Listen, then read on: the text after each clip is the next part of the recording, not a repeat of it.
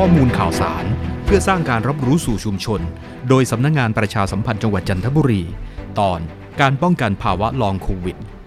กระทรวงสาธารณสุขแนะนำประชาชนกรณีลองโควิดซึ่งเป็นอาการผิดปกติที่เกิดขึ้นหลังหายป่วยจากโรคโควิดสามเดือนเช่นอ่อนเพลียนอนไม่หลับปวดเวียนศีรษะหายใจไม่อิ่มไอเจ็บหน้าอกผมร่วงวิตกกังวลเครียดความจำสั้น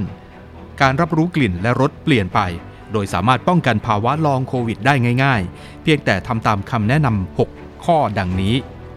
หนึ่ง. ออกกำลังกายเบาๆอย่างสม่ำเสมอเน้นท่าบริหารปอด สอง. รับประทานอาหารที่มีประโยชน์ครบห้าหมู่ สาม. ฝึกหายใจแบบช้าและลึกเพื่อฟื้นฟูกล้ามเนื้อที่ใช้ในการหายใจ สี่. ผ่อนคลายจิตใจไม่เครียดหรือวิตกกังวล ห้า.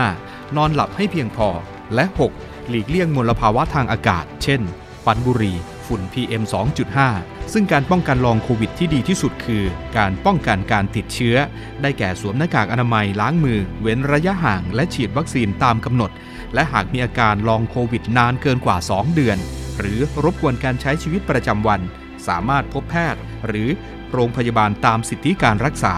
สอบถามเพิ่มเติมได้ที่สายด่วนกรมควบคุมโรคหนึ่งสี่สองสอง